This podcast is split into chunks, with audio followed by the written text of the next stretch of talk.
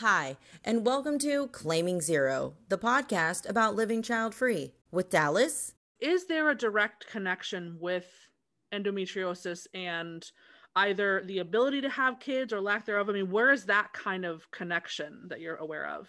And Vanessa. Now, do you feel like in your condition you could take care of a child day to hmm. day? Shall we begin?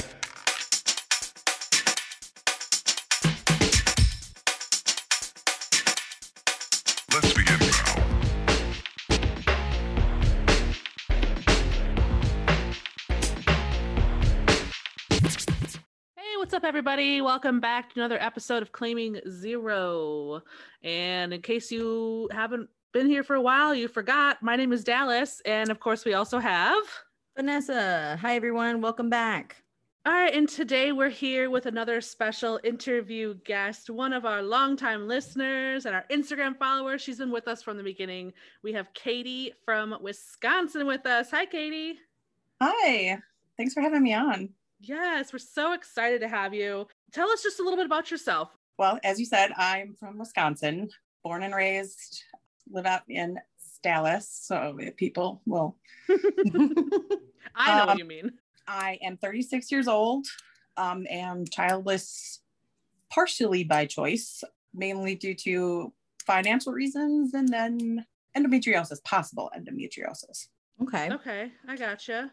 And that is something that I think that a lot of women maybe I would say I would say we're divided. Some people are familiar with it, some people know what it is, some people don't.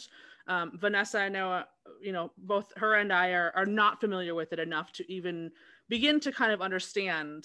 So I know that you said you're possibly. So uh, what is what is the deterrent? Like, what makes you know that that's something that you have? So you can't technically be diagnosed until you have uh, surgery. Doctors and insurance, everyone will consider you not someone who has endometriosis, just a, I cannot remember the name for it, but it's like essentially a bad period. But I have been dealing with what I thought was like gut pain for about 12 years. Mm.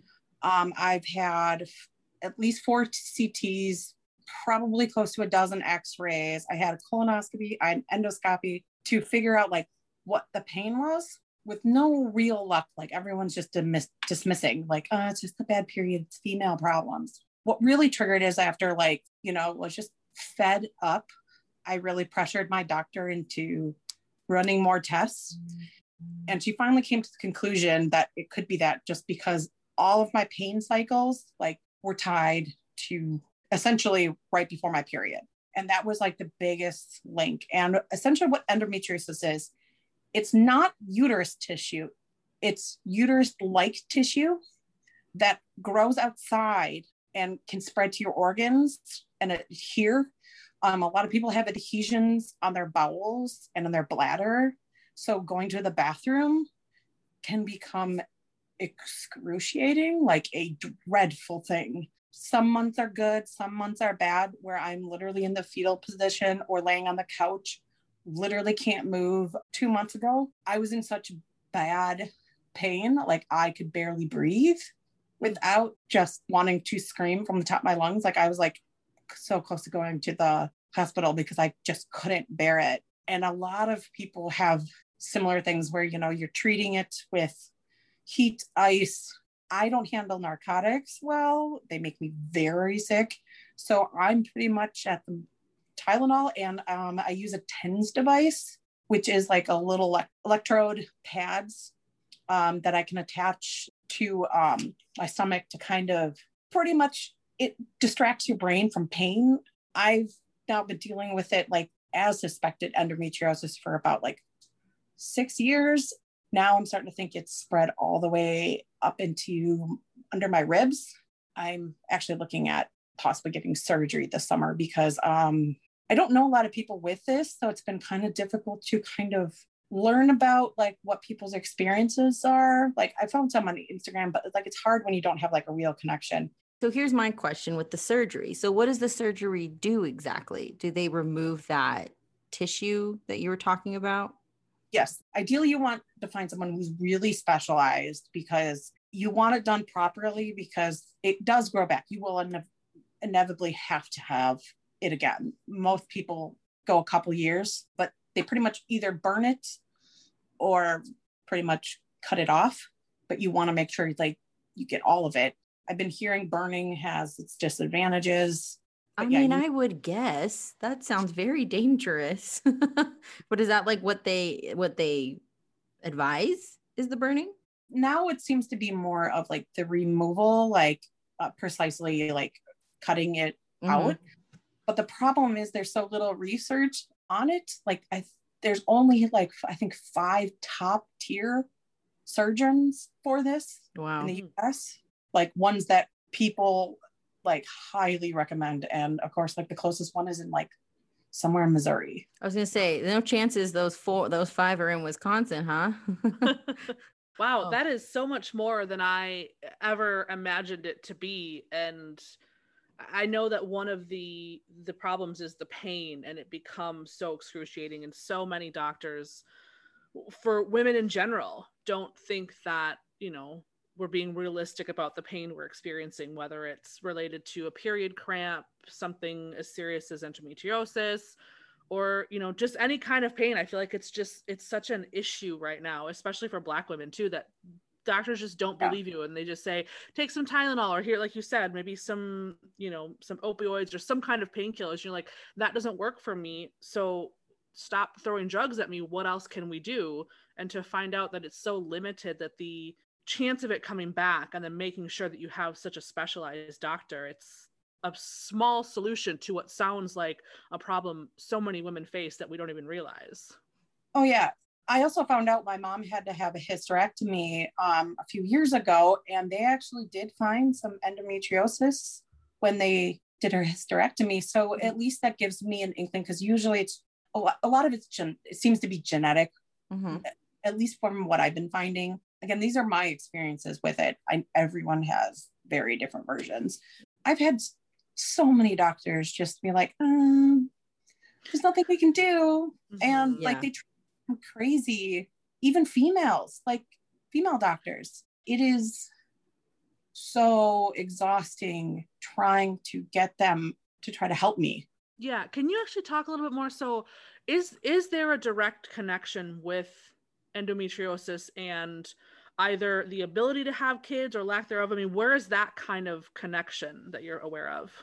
oh yeah there is um i've n- never been like tested for fertility or you know when i was kind of told i probably have it we were still at the point of we really weren't wanting kids Hmm. so at least i knew like okay this might have closed the door if it's meant to be it's meant to be at that point but a lot of women suffer from fertility problems like it usually does create issues um, a lot of the women i follow on instagram it's just heartbreaking stories of women who want to have kids that can't but the one benefit for some people is that endometriosis stops growing when you're pregnant but that's not always like the best solution Yeah. Yeah. It- one doctor described it as it's pretty much cancer like way it spreads Mhm. it's similar to that fashion. It's not cancer but it spreads like it like it just starts to take over things. Like it's hard to contain it's hard to Yeah. remove it's hard yeah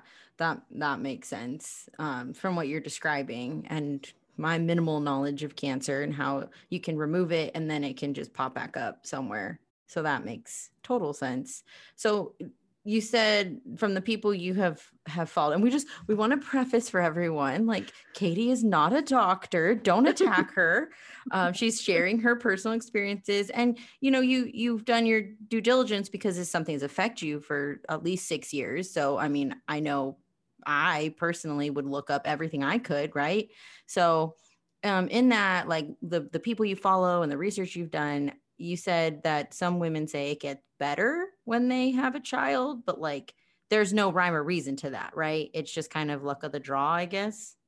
Yeah i mean it seems like they're just maybe a correlation to maybe how the hormones change. Hmm I've been really struggling, and one of my friends is a PA at Froedtert, and she has like a mom's group on Facebook with PAs, and she reached out to people to find some kind of relief for me because she knows I'm just like miserable.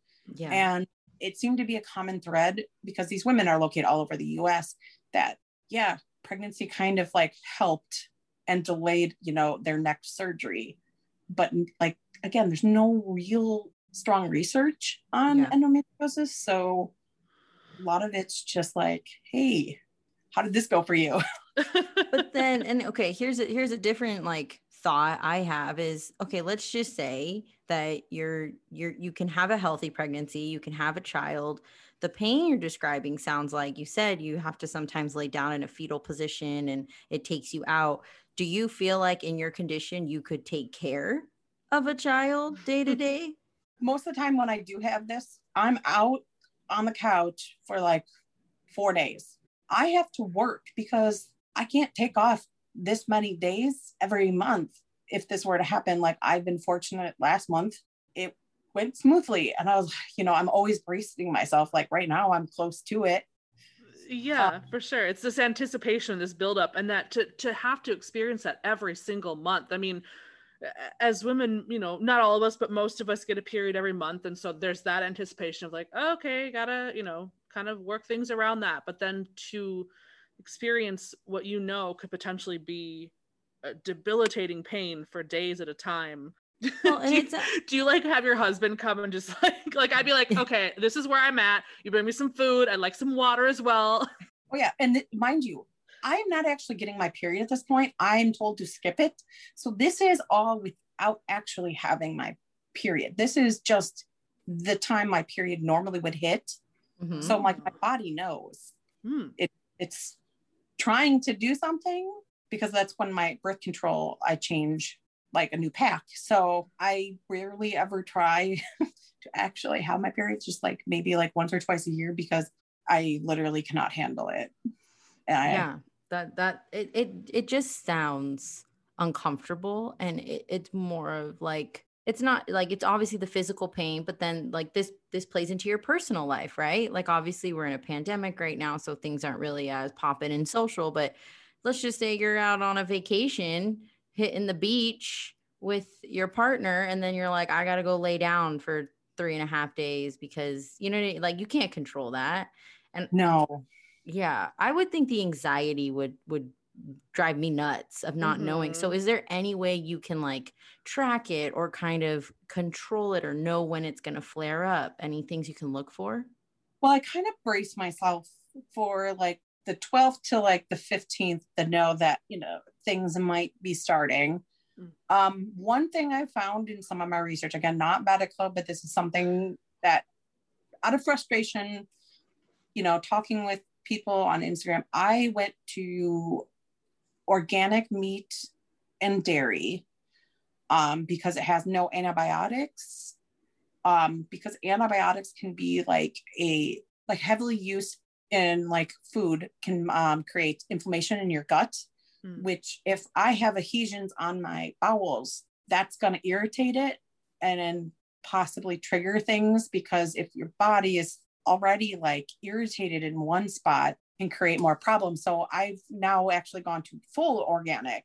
Uh, at this point i'm just trying to think of anything i can do. But the, the, the, the, the difficult choices to make because it's like okay do i want to live in pain? Like i have i've had gall uh, bladder issues pretty much my whole adult life. And so it's a thing in my family and we'll all sit down and be like okay we're gonna have this pasta but it's gonna it's gonna hit us. Like we have to choose like are we going to enjoy the food and have the pain or are we gonna eat clean and not enjoy it? Yeah so okay i have a question about you said earlier that that you you kind of chose to be child free so you found this out you said about six years ago uh, this di- like not diagnosis but you know the situation your health condition.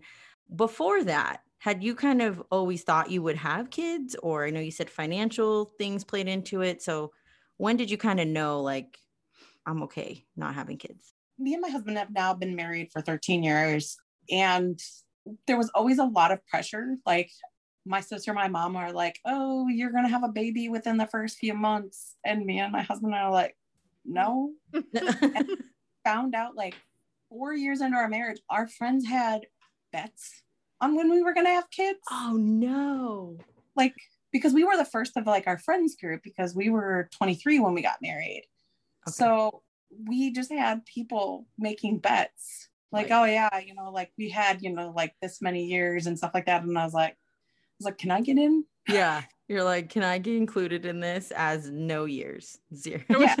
you know, every like announcement, you're like, oh my God, we have some great news to share. You like bought a house or you got a Yeah. dog or whatever it is. And they were like, oh my God, she's going to announce she's pregnant. And they're in the group chat, like, who had two years? Who had two and a half years?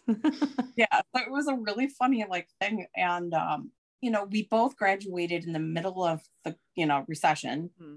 So jobs were hard to come by and especially good paying jobs.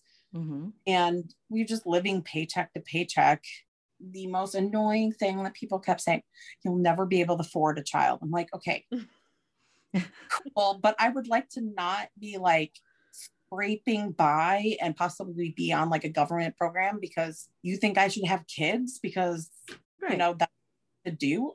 No, pressure at that age, especially when you're with someone, whether you're married or not, it's like, oh, and I I've heard that too because my, my Devin and I both deal with that with people saying, "Oh, you'll never be ready like financially."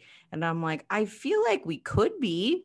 I feel like it, just making that responsible decision is not okay, you know? It's it, it, it, it is frustrating because it's like, okay, but are you to come pay my bills?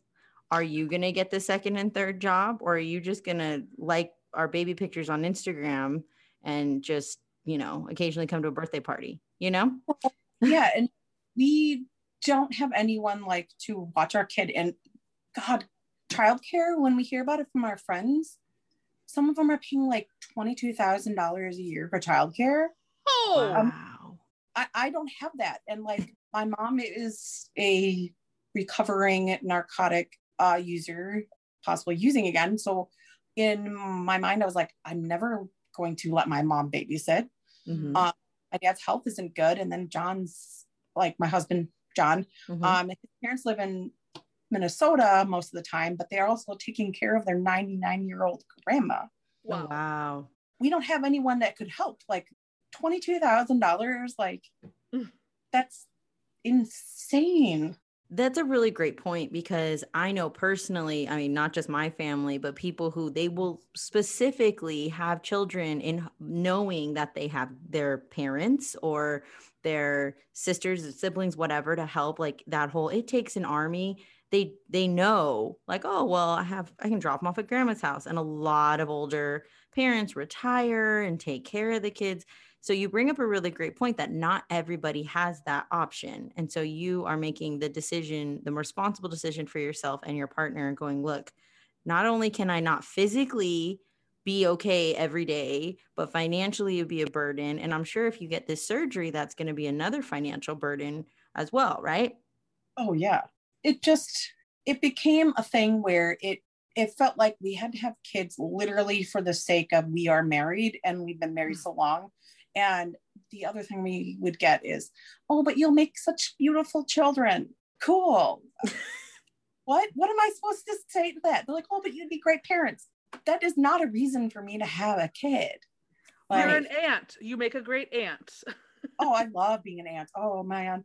And this is something like we learned because now I have a three year old nephew. When we went and saw him when he was just three months old and we were able to leave, me and my husband are like, oh my God, that was so exhausting. Yeah. We're like, I'm so glad we can Mhm. leave. And that- really opened our eyes to, yeah, I don't think so. Like we check in be like, wanna thinking of kids or anything? No. we're in like a Costco or something and a kid's having a meltdown. And we're like, that's a nice dose of birth control right there. yeah it truly it truly is like i think we we can all relate to that you know like i will call my sisters and i'll just hear screaming and i'm like okay i'm gonna go and i'm like i just could not every day Yeah, i no. and i know you hear the people who are like it's different when you have your own kid it's still noise it's still noise It's still It's- high pitched screaming. yeah. Now you, I follow you on Instagram, and I've seen all the fun stuff you do. You're going to Brewers games, and I see you're a big Harry Potter fan. So, what kind of fun stuff do you and your husband get to do because you're child free? I would say the top thing that we get to sleep in. It is glorious. Yeah. Um, I love sleeping in. I'd love just literally at the drop of a dime, I can do anything. If we wanted to book a vacation, I don't need to plan out, okay, who's going to take the kid or do we have to take the kid? Like for a 10 year anniversary, we went down to Jamaica and then we went to Florida and um, just nerded out at Harry Potter World. And it was wonderful. Like that is one of my favorite things. And then we also now are uh, season seat holders at the Brewers, and we have club level seats. That's not something we would be able to right. do. Like we want the comfort. Yeah. For sure. and for that's sure. completely 100% your choice like i think sometimes we get the pressure of oh well if you took the money you're using for x y and z and you put it towards saving for a child it's like but i don't have to if i want to fly privately somewhere one day because i can instead of creating a human i get to and that's like not i just i find it very interesting that people are so adamant that when who the people who have children are so adamant about you should have kids but then they complain also about like their lack of sleep their lack of finances and i'm like why are you trying to drag me into yes. I know you're not selling it. Love that. Vanessa Um, brought up one time that one of our episodes we talked about um like places that were like oh this would be really nice if it was child free and she said something about disney and i was like and she said oh i don't know if a lot of Mhm. people would like that and i was like are you kidding me like that is right up some adults alley Oh my god, if they could do Universal, like, because honestly, the two times we've been to Universal, we stuck to Harry Potter World. Me and my mm. husband just full out nerd out. Dude, to be so much better. tell us what your favorite thing about being child free is other than all the things you've already shared I guess time with my husband, I I absolutely love it. We are very close and love running errands together, grocery shopping, and I think I would dearly miss that kind of connection. Yeah. Well, Katie, thank you so much for joining us and sharing your story. And we really appreciate you taking the time to talk with us and being a listener. For anyone out there who maybe you have a story that you want to share about your child free life, message us, email us at claiming zero podcast at gmail.com, or you can DM us like Katie did um, on our Instagram at claiming zero. We'd love to hear from you. And if you're not quite ready to share your story, but you just want to share some stuff with us, you can also find us at those things. Thanks for listening, and we will Yes. be back next week. have a great week bye bye Bye.